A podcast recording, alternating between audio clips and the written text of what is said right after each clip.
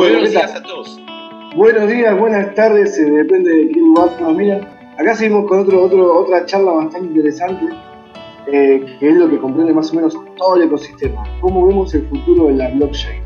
presento a Filipe Bolán, David Riasco, Juan Vargas y Francisco Córdoba, Pacho Manuel. Así que, chicos, si tienen, si quieren, en dos minutos pueden tenernos un poquito de lo que hacen, a qué se dedican y un poquito de su historial, que sabemos que es bastante largo.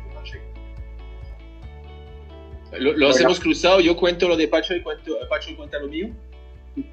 Pero sin equivocarse en el segundo nombre, Felipe. Sí, Francisco Córdoba. Max Pacho, man, va a ser más fácil. Yo conozco Pacho desde hace años, siempre estuvo en el tema de innovación, el tema de investigación, porque nos conocimos en el Instituto Pensar con la Universidad Javeriana. De ahí eh, él se aprovechó mucho de la internacionalización, adquiriendo becas en varios países, hablando de India, hablando de Erasmus+.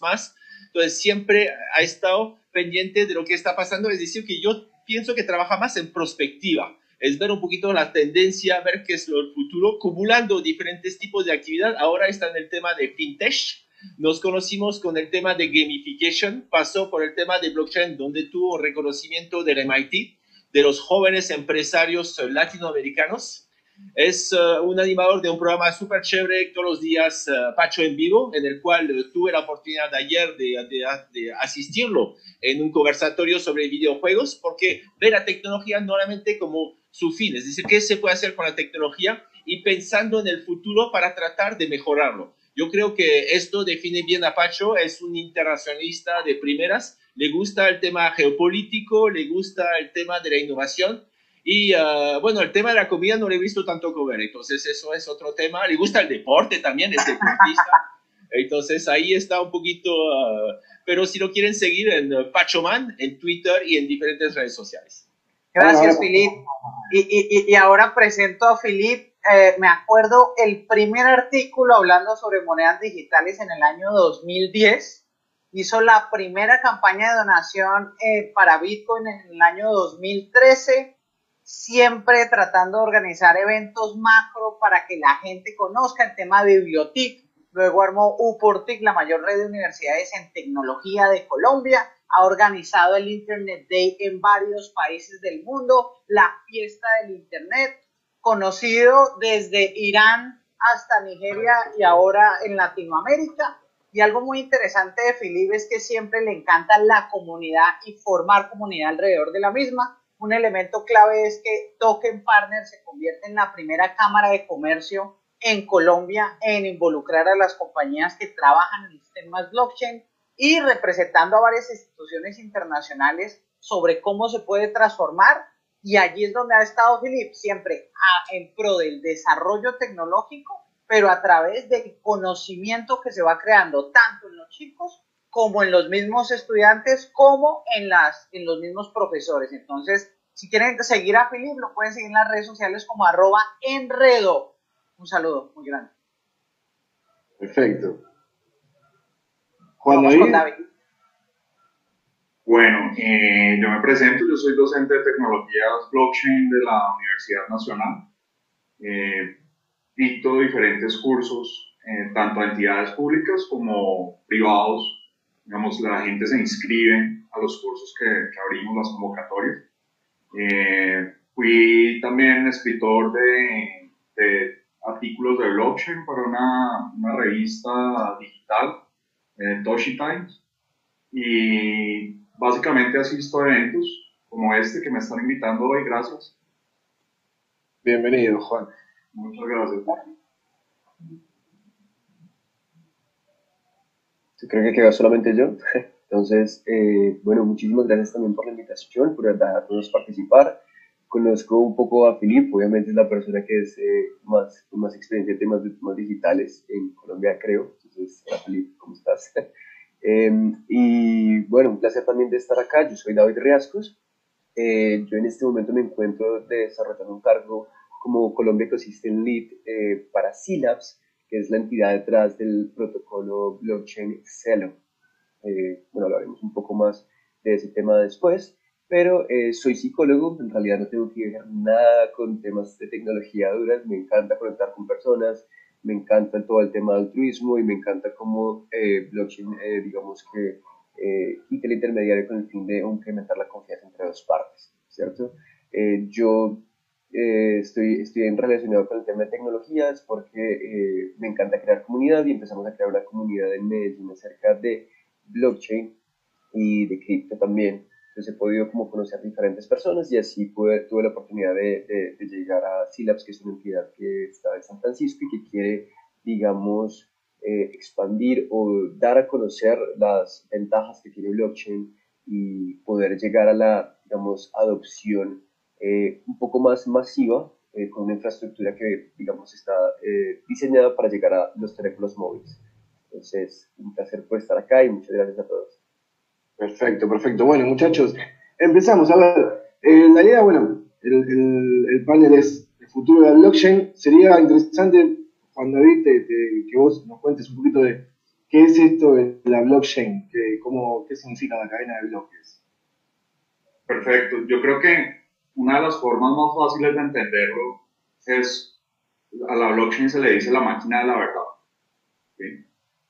pero no estamos pensando en una máquina como en una computadora centralizada que nos produce datos verazos, sino que estamos pensando es en una red de computadoras distribuida en millones de nodos alrededor del mundo que nos verifican la información. Entonces, a través de la blockchain, eh, yo puedo controlar temas, por ejemplo, de falsificación.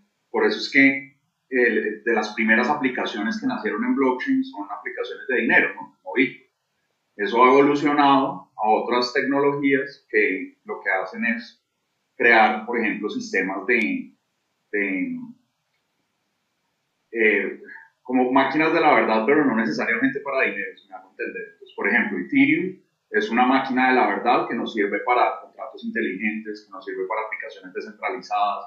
Entonces podemos crear otro tipo de aplicaciones que no necesariamente están realizadas eh, como vinculadas al dinero. Entonces yo creo que a grandes rasgos es, es como la forma más simple de explicar qué es, qué es blockchain. Bien. Felipe. Sí, entonces aquí, bueno, yo pensaba que aquí en Colombia la máquina de verdad era Iván Duque, pero bueno, voy a dejar la palabra a Ana, otra docente en tema blockchain, porque tiene una visión totalmente distinta. Perdón. Hola Alejo, ¿cómo estás? Gracias. No, me pidió el favor que también aportara un poquito al tema de definición de la blockchain. Yo como docente he encontrado tres definiciones, no que yo las haya realizado, sino que las veo eh, regularmente empleadas.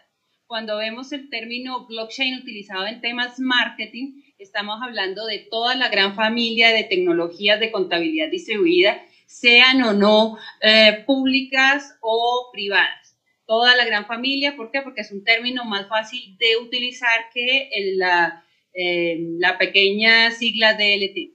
Pero también estamos viendo otro tipo de definición y es basada en la estructura de datos, que es como la plantean eh, pues en el, en el eh, white paper, esta cadena de bloques que son paquetes de transacciones enlazados los unos con los otros, encriptados, y eh, enlazados por el hash anterior del bloque anterior. Entonces también se refiere blockchain en, el, sistema, en, estructura de datos a una forma como se organiza la información. Pero también la blockchain tiene una tercera eh, definición y es eh, toda una filosofía, digamos si lo vemos desde el punto de vista de sistemas de, información, donde incluimos no solo la, estructura de datos, sino toda la, la infraestructura y a los usuarios, pues es una tecnología que eh, está innovando porque mete conceptos como el tema de descentralización, eh, transparencia, eh, es una base de datos pública, es inmutable, ¿cierto? Y es em, distribuida. Entonces, cuando hablamos de blockchain ya un poco más de forma integrista, pues utilizamos una una tecnología que tiene unas características, unos principios fundamentales. ¿Por, qué? Porque justamente no puede ser la máquina de la verdad porque va a depender de los datos que estás poniendo. Si tú pones datos que son, ¿cómo se llama?, sesgados, obviamente lo que te va a dar es una información sesgada. Por eso que hay que discrepar justamente sobre este término que sacaron uh, el uh, Observador, no, no, recuerdo qué periódico, hace unos años, sobre el término de verdad. Por eso que quería intervenir. Gracias. Sí, correcto. Y acá eh, hay un punto muy importante y es que una blockchain en realidad no es blockchain, sino está descentralizada. Hoy en día se ha, se ha como popularizado un poco el tema de si es una blockchain porque tiene ciertos elementos que debería tener una blockchain, como, como los paquetes de, de datos, pues, como... Pero Fabric, Fabric de IBM, Fabric de IBM con Hyperledger, entonces no sería una blockchain.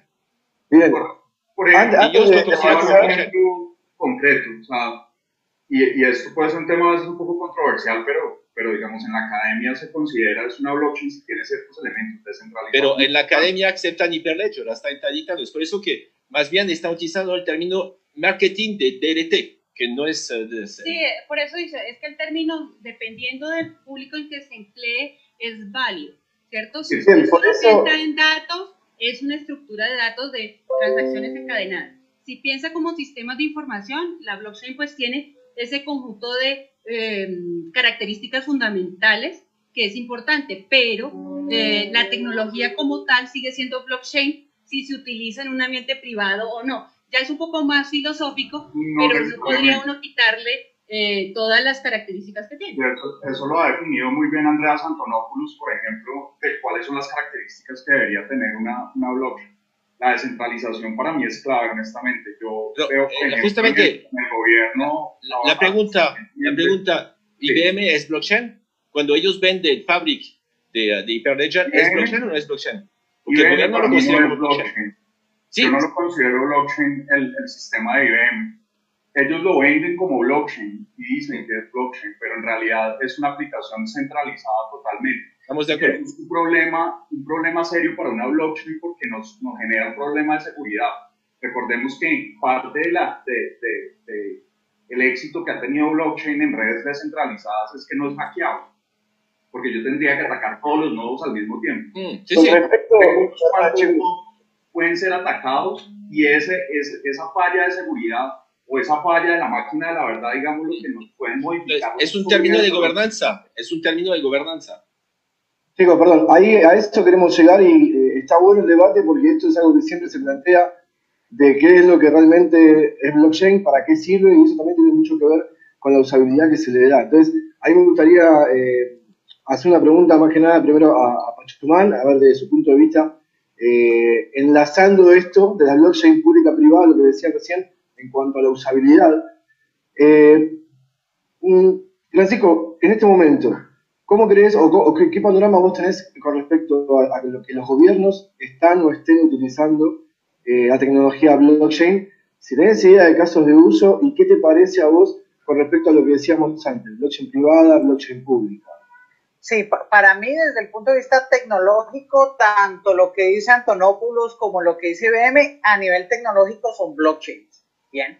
Ahora dos, a nivel filosófico es la discusión y eso podemos hacer todo un debate pero a nivel de gobiernos, si uno ve, por ejemplo, el intento de la primera moneda digital eh, de un país como fue Venezuela, pues no tenían una blockchain, porque no tenían elementos que consideran una blockchain ni siquiera desde el punto de vista técnico.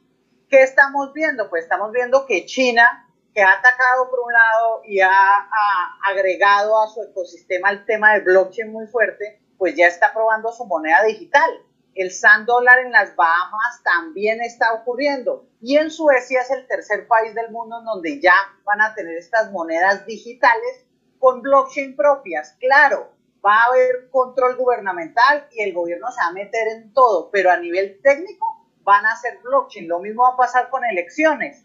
Tú vas a decir, tengo una blockchain para las elecciones, pero si no audito el código y si no hay una oportunidad para un tercero, de nada va a servir tener una blockchain. Entonces, lo que yo voy a ver en los, próximos años es mucha promoción de blockchain, pero poca transparencia. Eso lo veo con los gobiernos.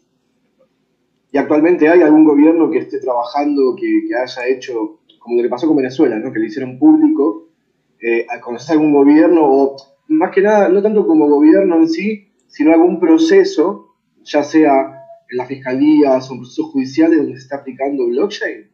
Bien, yo diría que en Colombia hubo un pésimo intento. Ahí como que hicieron un medio experimento que no sirvió para nada y por eso se siguen robando el dinero de los PAES, que es eh, esas comidas que se le entregan a niños, porque yo hablé con la Procuraduría y yo les recomendé desarrollar una blockchain que fuera auditable, cosa que no pusieron a hacer. Si uno ve en otras partes del mundo, por ejemplo en Dubai, sí ya están por un lado cogiendo toda la documentación, digitalizando la información y distribuyéndola en la blockchain. Estonia es uno de los líderes globales, entonces sí se está haciendo, pero en la TAM, específicamente en Colombia, lo que ustedes ven del Foro Económico Mundial, y eso que yo soy parte del Foro Económico Mundial, lo que ustedes ven de los experimentos que se han hecho con la Procuraduría, no han llevado nada, son experimentos muy bonitos que dicen, mire, esto es lo que intentamos hacer, pero yo les decía, ¿por qué no son capaces de rastrear y mapear a todos los dueños de empresa que han licitado con el Estado, a todos los familiares y ver ahí si el que se presenta una licitación, inmediatamente que me mande una verdad. No lo han querido hacer, Alejo. Entonces ese es el problema. Se muestran cosas muy bonitas, pero en la realidad, por eso, se siguen robando la plata de los niños que reciben su comida. Vean los Excel, sí, Excel.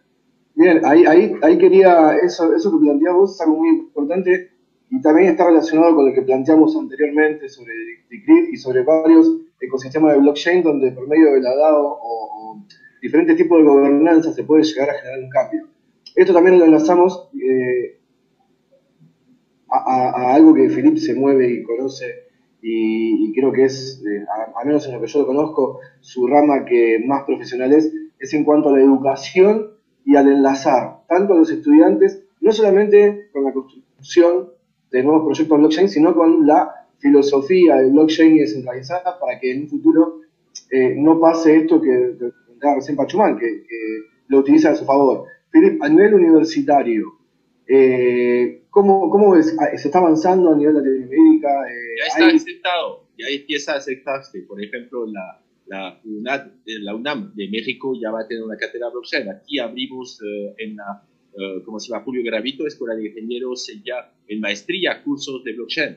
Eh, bueno, en la Nacional hay, en Natalio Lozano, que fue pionero ahí, está. Es decir, que ah, el gobierno en su informe nombró el tour universitario que hicimos. Ahorita estamos sacando un nuevo producto que sale esta semana con Binance. Entonces, un curso no de cripto, de blockchain. Estamos haciendo un curso de blockchain para, con Binance, que ya el comunicado sale hoy o mañana.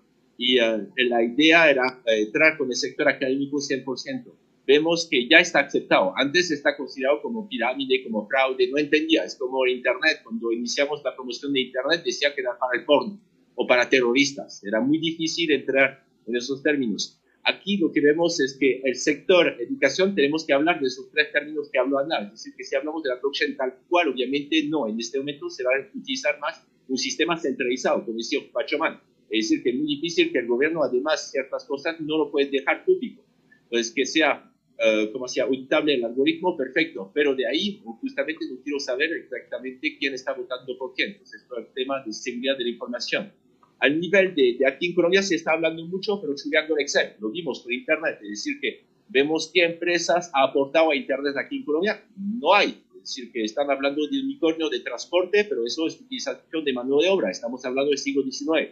Colombia todavía no ha entrado en esto eh, Procuraduría, Fiscalía se está intentando, pero el sector académico sí. En este momento acabamos de hacer una catón, eh, hubo universidades de diferentes partes del país, es decir, que ah, y son dos universidades públicas que ganaron, estamos felices porque el sector público ya le está emitiendo.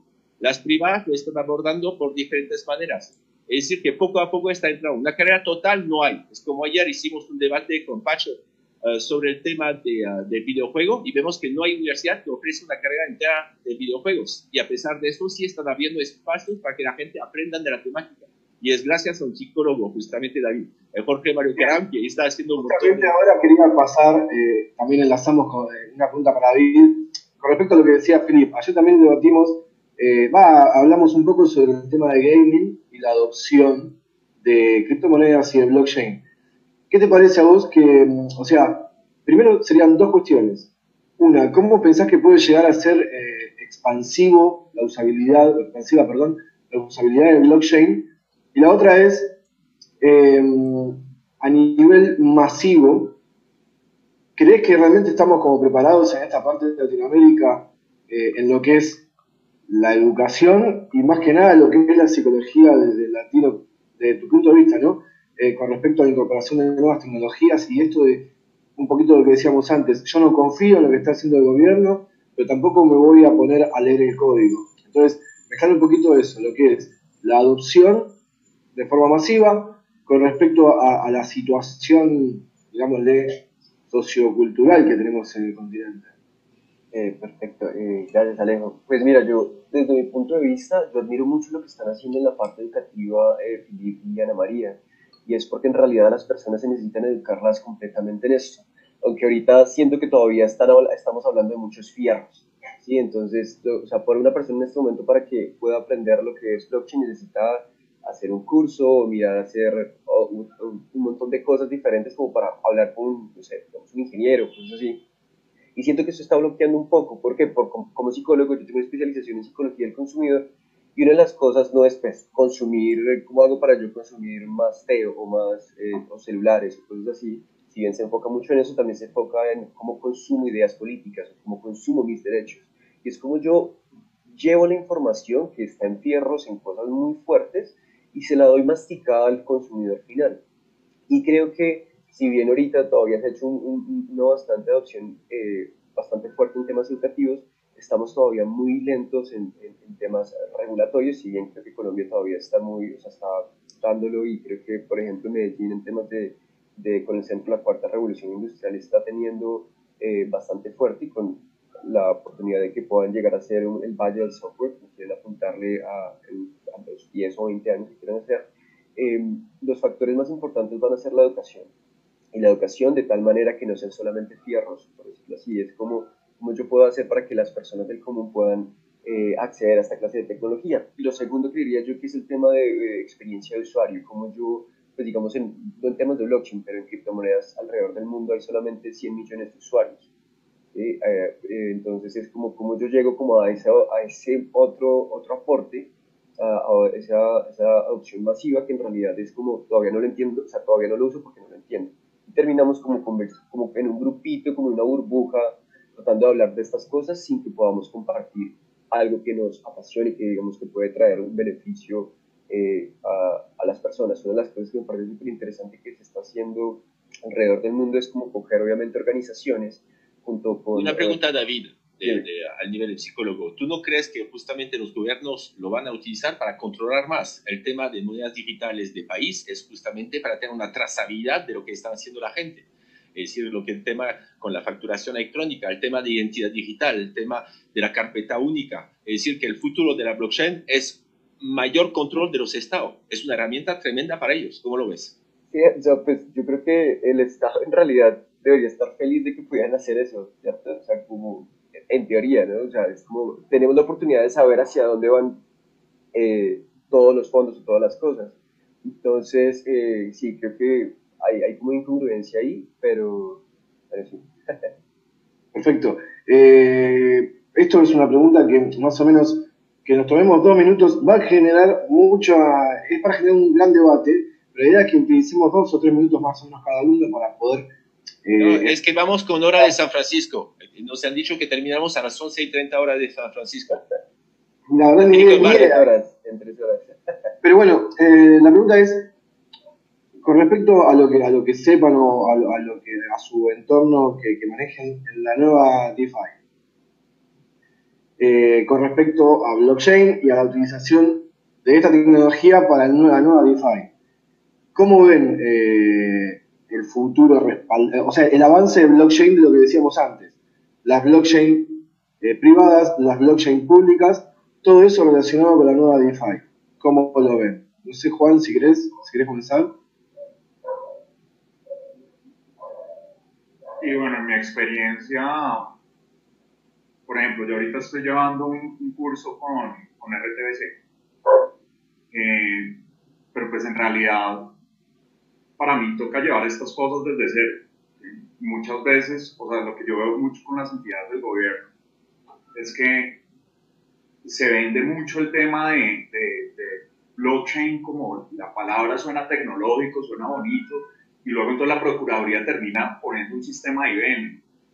Eh, entonces yo, yo, tengo que ir como a la base y hacerlos entender cómo, cómo, cómo, debe funcionar en realidad una blockchain para que, para que sea útil y para que no pase, por ejemplo, lo que dice Filipe lo que comentó Filipe hace un momento, ¿no? que, que, que, sea un tema de, de, control o un tema que se nos salga a, otra a, otra modalidad que en realidad es unos blockchain.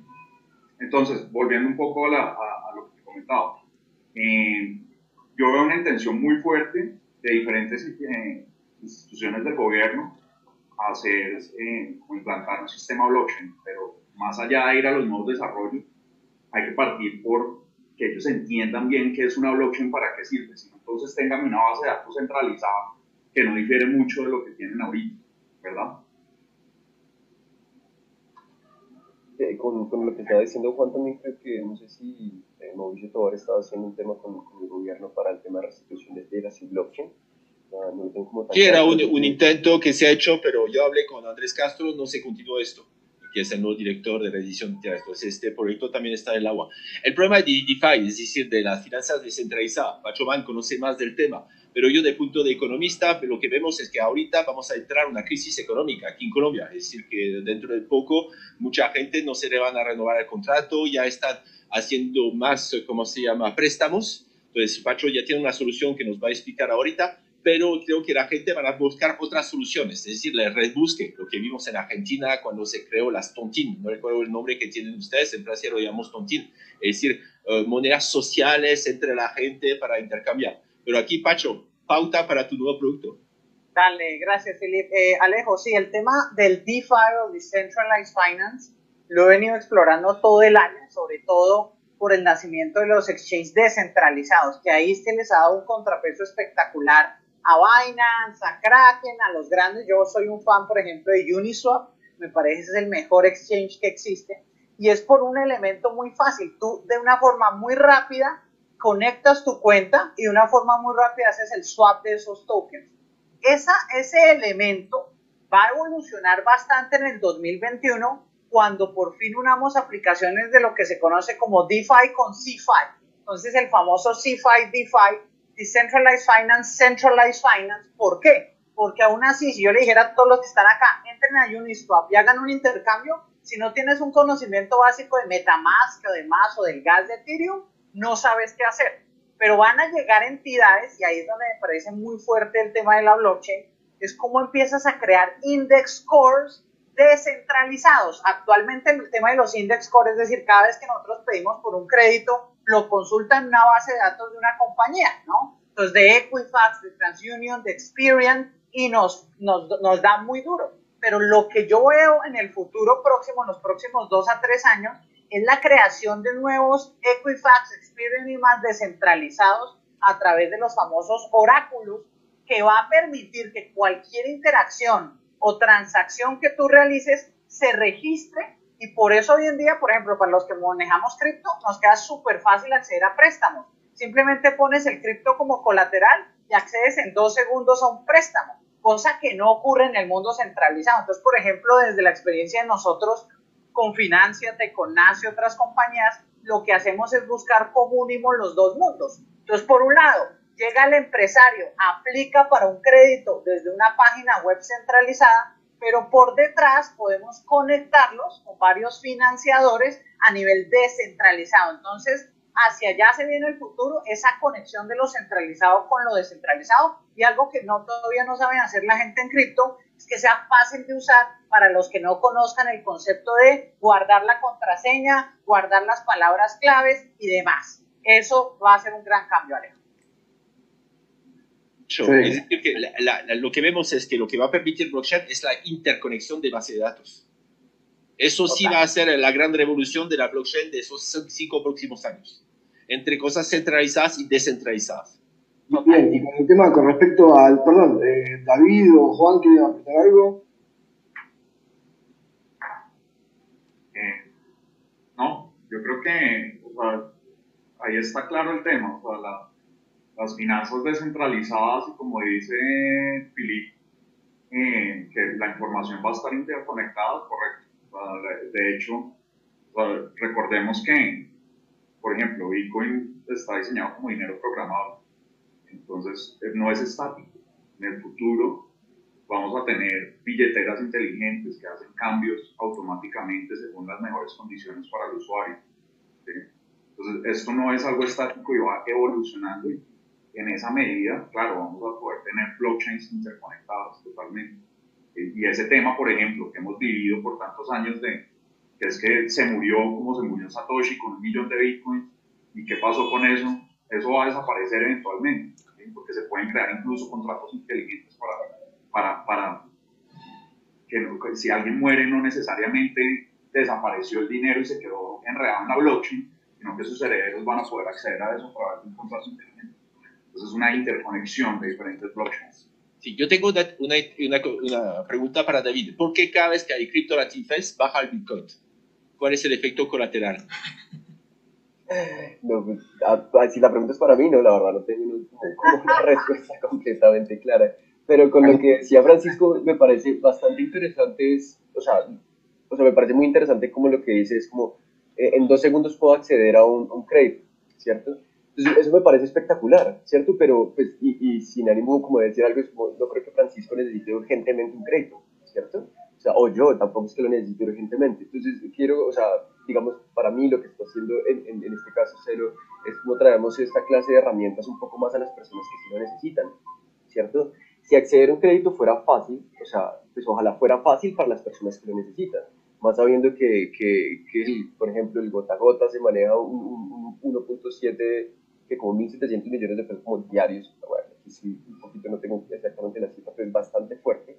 Entonces es como, o sea, me, me, encantaría como mirar hacia cómo podemos llevar esto hacia, hacia en realidad las personas que, que, lo pueden necesitar más. ¿Por qué? Porque al momento que sí, me parece espectacular que puedas acceder a un, a un, a un, a un crédito en dos segundos. Sin embargo, pues para que o sea, una persona de a pie del común pues pueda acceder a esta clase de de ayudas que creo que son las personas que necesitan más, hay, hay todavía camino por recorrer, obviamente. Total, Alejo, yo quiero complementar ahí lo que está diciendo David, y es que ese es el reto, o sea, hoy a los, em, el 70% de los empresarios en Latinoamérica no pueden acceder a financiación, eso es algo que ocurre, entonces si tú eres una micro, una pequeña, te queda muy difícil.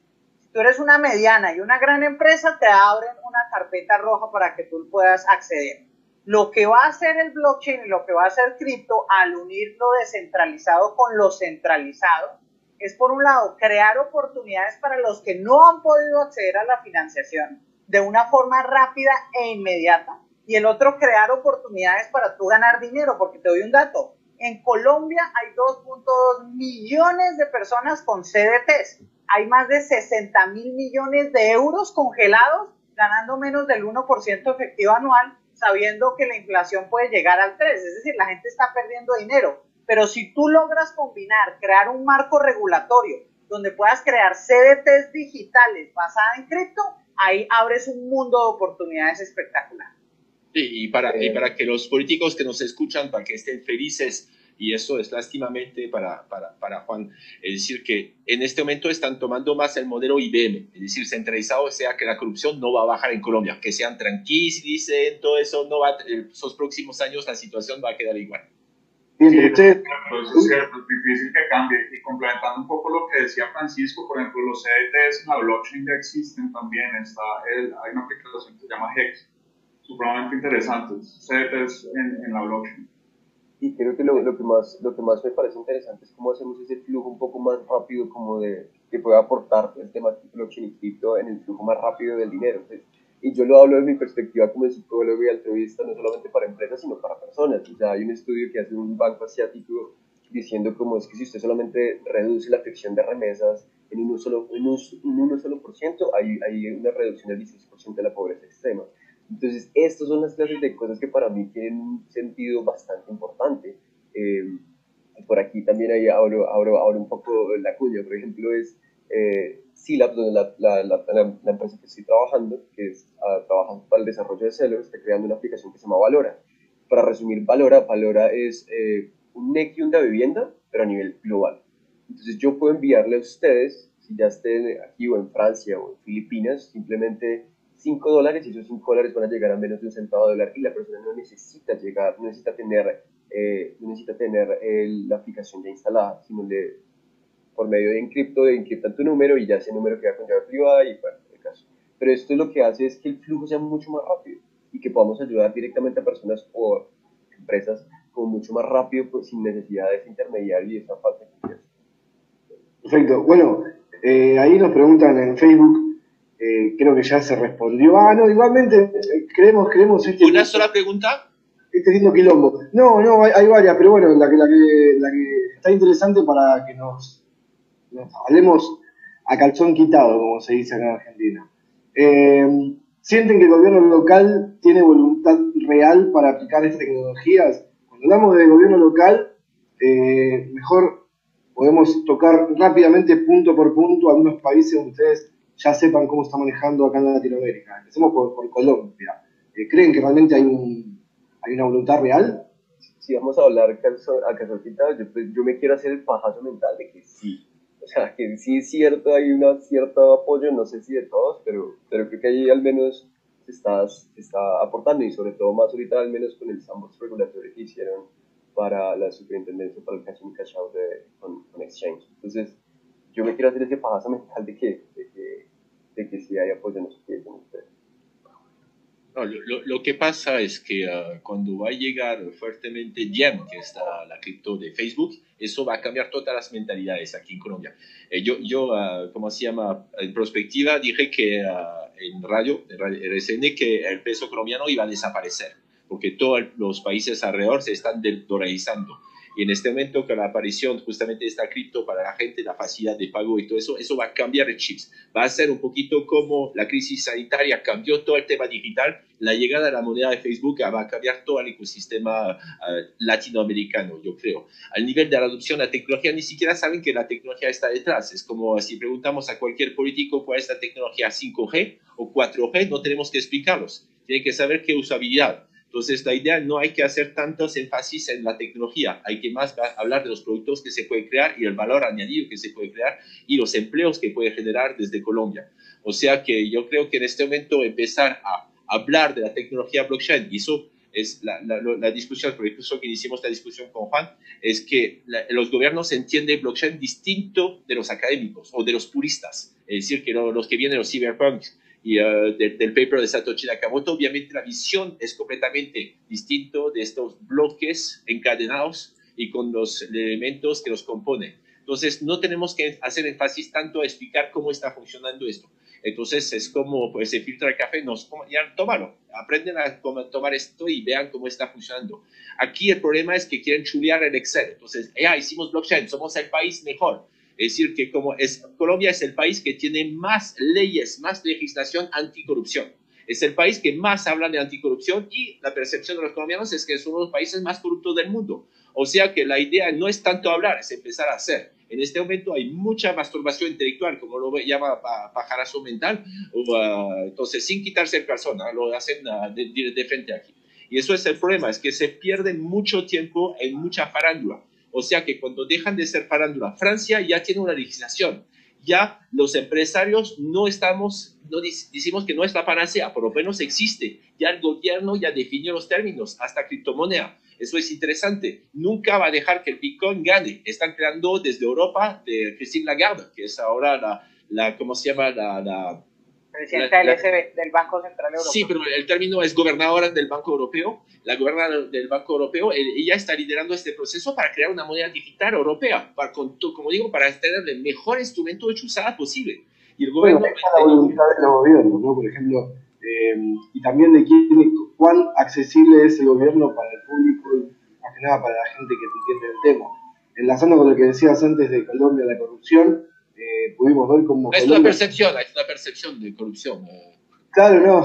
Eh, ahí pudimos ver como Colombia fue un país que declaró que eh, Satoshi Nakamoto había estado ahí y es el personaje este, lo declararon como, lo reconocieron como Satoshi Nakamoto. Y eso tal vez se hizo por un lazo de corrupción en el cual... Sí, no, pero aquí no costó mucho. Argentina nos compran aviones viejos franceses y es mejor. ¿Y eso sí le cuesta al país, sí o no? No, el, tema, el tema es ese, es que la, confianza y la accesibilidad que la gente pueda tener al gobierno y también la educación que tengan las, personas que tienen el poder de gobernar. Eh, así que bueno, no sé. Total, Alejo. Alejo, yo quiero agregar ahí que lo que hace falta, específicamente a nivel de los gobernantes latinoamericanos, es una falta de visión de qué se quiere hacer con todas estas tecnologías. Y se ha demostrado con dos datos Primero, la inversión en investigación y desarrollo en Colombia nunca en su historia ha superado el 0.3% del PIB pese a que han habido dos misiones de sabios que han pedido que mínimo lleguen al 1%. Y dos, en todos los indicadores de desarrollo tecnológico a nivel país y a nivel ciudad, lo que ha pasado en Colombia en los últimos años es que va para abajo. ¿Qué se ha aumentado? La capacidad de decir vamos a volvernos el Silicon Valley criollo sin invertir dinero. vamos a, volvernos el Silicon Valley criollo sin invertir en tecnología y que les tenga 10 veces la inversión del Instituto Nacional de Salud. Y vamos a creer que haciendo unos experimentos y creando los centros de la cuarta revolución industrial y, y haciendo que vamos a cambiar todo, hacemos una verdadera transformación. No hay hacen un conjunto de proyectos, hacen una convocatoria, aplican cinco proyectos, pero no hay una transformación a largo plazo. Por eso no podemos competir con Singapur, no podemos competir con Suiza, no podemos competir con China. Esta es la pregunta para todos. Sí, espera, espera, ¿Cuántas patentes, Sí, sí, sí, pero espera, la pregunta. patentes han hecho en Colombia de blockchain? Esa es sí, sí, y más. Por ejemplo, hablan de Medellín. Medellín, cuarta revolución industrial. ¿Qué representa? ¿Cuántas casas en Silicon Valley representa? Si realmente es algo que existe. Es decir, por ejemplo, la industria del videojuego aquí en Colombia, están hablando, estamos hablando de 800 personas. O sea que ni siquiera es una microempresa en Europa. El tema de la revolución industrial también es micro, es decir, que es un chiste, es, un, trajes típicos en, un reinado. O sea que Medellín no existe. Colombia no existe. aquí le están vendiendo, no, es la cuarta revolución industrial. Es nada, ni siquiera es un pueblo de Francia de 20.000 habitantes y la ciudad de Sirimuino está produciendo más que todo Medellín con 60 mil habitantes. O sea que lo están vendiendo como la panacea porque les gusta el nivel. Mira, Medellín, cuarta revolución industrial. ¿De dónde? ¿Qué han hecho? Como dices, ¿cuántas patentes ha hecho Medellín? No, hay, sí, hay, que hay, opinar algo. Eh, yo también me yo, disculpo, me voy a Estamos cada uno y ya después Sí, sí, porque, o sea, digamos que si bien, obviamente, eh, eso no se va a quedar de la noche a la mañana, pero pues, yo que estoy en Medellín y que yo como psicólogo pude ver directamente como lo que se está haciendo en Medellín. Yo, desde mi parte, un psicólogo que se vino a Medellín simplemente por meterse en temas de tecnología. Punto. En Bogotá no lo hubiera podido hacer. ¿Por qué? Porque hay una sensación un poco más corta. Yo pude conocer al, al, al CEO de Skillshare. He podido observar que aquí hay inversiones de Amazon, de, de Amazon Web Services, de Google. El talento está acá, hay muchas cosas. Tal vez sí nos hace falta, pero yo en este momento, en teoría, soy lo que soy o lo que he podido aprender es porque sí hay una infraestructura muy grande en temas de tecnología y de proteger la tecnología.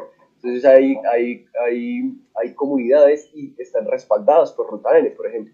Entonces se reúnen y hablan de Python, de JavaScript, de blockchain y un montón de cosas y nos invitan a un montón de eventos y, creo que para mí eso es súper, súper relevante. No es la panacea como, dice, como podría decir Felipe, no lo es y tal vez no lo sea en 5 o 10 años, pero por lo menos para mí es muy importante y yo he vivido como de carne propia la sensación de que se están invirtiendo en, en, en, proyectos y en personas, que es como lo más importante, es cómo sacamos de aquí personas que puedan aportar a, a X o Y Z. Sí hay un montón de cosas por hacer, pero yo sí creo que lo que es la cuarta revolución industrial, el centro de la cuarta revolución industrial, que sí tiene sus, sus cosas, todo el cuento. Y se ha ah, venido aquí de economista no estoy de acuerdo, pero bueno. igual es, es, es la es un chiste. Es un chulear el Excel, es decir, que puedes poner 20, 30 millones de dólares, es nada frente a lo que puede invertir en Europa. Es decir, que, ah, como digo, la ciudad de Rennes, en Francia, yo había hecho un, análisis de la ciudad de Rennes, que es una pequeña ciudad no muy conocida del Champagne. La ciudad de Rennes produce más tecnología que toda Colombia, Perú, Venezuela unidos. Entonces tenemos que, tenemos que traer franceses más franceses como vos, Filipe, a esta parte de Y para enseñar el rugby a ustedes, los argentinos, y tú los colombianos. Pero bueno, eso es otro tema. Bueno, quería comentar ahí, antes de, finalizar el tema, es que yo veo, pues cada uno aporta en esta industria de la forma en que puede, ¿no? Yo trabajo en docencia, yo lo que hago es explicar un poco cómo funciona la tecnología blockchain y abrirle la gente la, la mente para, para crear esos nuevos desarrollos. Entonces, en entidades del gobierno yo veo la intención, eso sí hay una intención clara de aplicar blockchain. Lo que yo veo, y a veces me da pesar, pues, y y, hasta vergüenza, pues el otro día escuchando en la W cuando lanzaron lo de, lo de la Procuraduría, escuchar a gente del gobierno encargada de ese proyecto, cuando les preguntaban, ¿y, ¿y, por qué debemos confiar en eso? ¿Por qué le vamos a entregar los datos a eso? Y decían, no, porque es que es IBM, es una compañía muy respetable. ¿sí? Cuando la blockchain no es eso, la blockchain no es confiar en la empresa tal o la otra, estamos confiando en la tecnología, en la matemática, ¿verdad? Entonces es otra cosa. Entonces yo veo una buena intención del gobierno, pero dentro de mi campo y lo que yo me muevo, pues el, el interés y, la, y, el, y el esfuerzo se está haciendo es educar a esas personas que van a crear esos nuevos proyectos, pues que lo hagan de la forma más apropiada y no en una base de datos centralizada. justamente, Juan, justamente, Juan, la pregunta, ¿no crees que aquí en Colombia tendríamos que iniciar con el tema de soberanía de los datos? Porque confían la información en Amazon, confían la información a Microsoft, confían la información a Google, pero no confían la información en una red descentralizada aquí en Colombia. Es decir, que lo que me molesta en este momento es que los datos de los colombianos no están en Colombia. En este momento todos esos datos están en multinacional, como dice, confiamos en IBM. Y mañana uh, tenemos un presidente, menos mal no tuvimos a Trump otra vez, pero un presidente que dice, mira, más interesante Venezuela porque tiene petróleo, nos hicimos con Venezuela contra Colombia, custodian y terminan, ¿cómo se llama?, secuestrando todos los datos de los colombianos. Eso puede ser. Vamos cerrando, eh, me pareció algo muy importante lo que dijo, bueno, ese es el punto que también llevamos un poquito de lo que dijo recién Juan David, con respecto a que cada uno pueda aportar desde su lado, de su profesionalismo, de lo que más sepa y lo que más apasione para poder crear y ser parte de una comunidad realmente transparente y que quiera crear cambios. Así que bueno.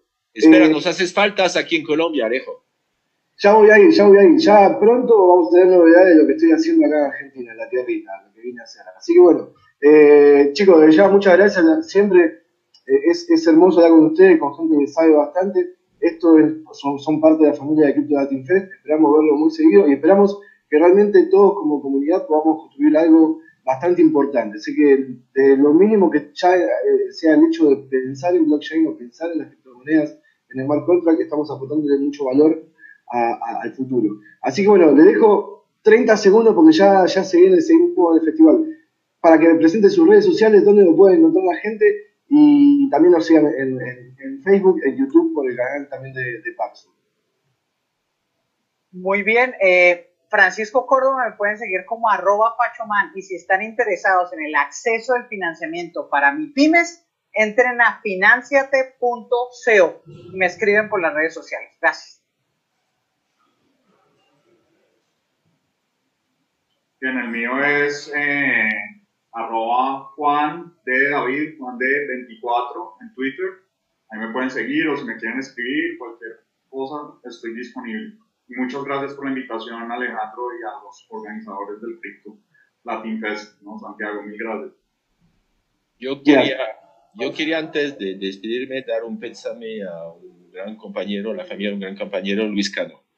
Entonces uh, me tocó bastante su muerte hace dos días. Era un gran aportador aquí en la tecnología en Colombia, en el mundo del software libre, en el mundo de los piratas y, uh, del hackeo. Entonces eso me dolió bastante. Si no en Uportix, la red de universidad de Uportix, tengo que parte, pero más en Uportix en este momento con la parte académica, con Proxima X, con Binance y otros aliados, con Obreal, que es una red de, de europea de universidades con, eh, bueno, ahorita estamos con eh, Redic también, que es una red de Costa Rica y de los países eh, de América Central. Entonces estamos haciendo un consorcio en este momento de universidades con el tema de socialización de esta tecnología para poner un poquito de disrupción. Muchas gracias. Bueno, desde, desde, mi parte pueden encontrar, más, estoy más activo en LinkedIn, entonces David Riascos, ahí van a encontrar. Y pues si ustedes ya les gusta el tema de Ethereum, de no sé, eh, pueden buscar qué es celo.org, eh, conocer un poco más de qué es Valora, que es la aplicación que les cuenta que es un NEC a nivel global de cripto. Y obviamente, pues, eh, encantado de estar acá. Gracias, Santiago Alejo, por la invitación. Perfecto, chicos. Bueno, nos quedamos para la foto. Si están tomando, ¿qué están tomando? ¿Cafecito? ¿Un tinto? ¿Qué están tomando? Bueno, aquí llegamos, los felicitamos tremendamente. las redes estallaron con ustedes. Eh, los felicito. Eh, genial. Y bueno, la fotico. Miremos hacia la cámara con lo que tengan. Listo, va. Uno, dos, tres, para la foto. Gracias. Listo. Bueno, familia, muchas gracias. Un gusto. Gracias, gracias a todos. Un abrazo. Muchas gracias.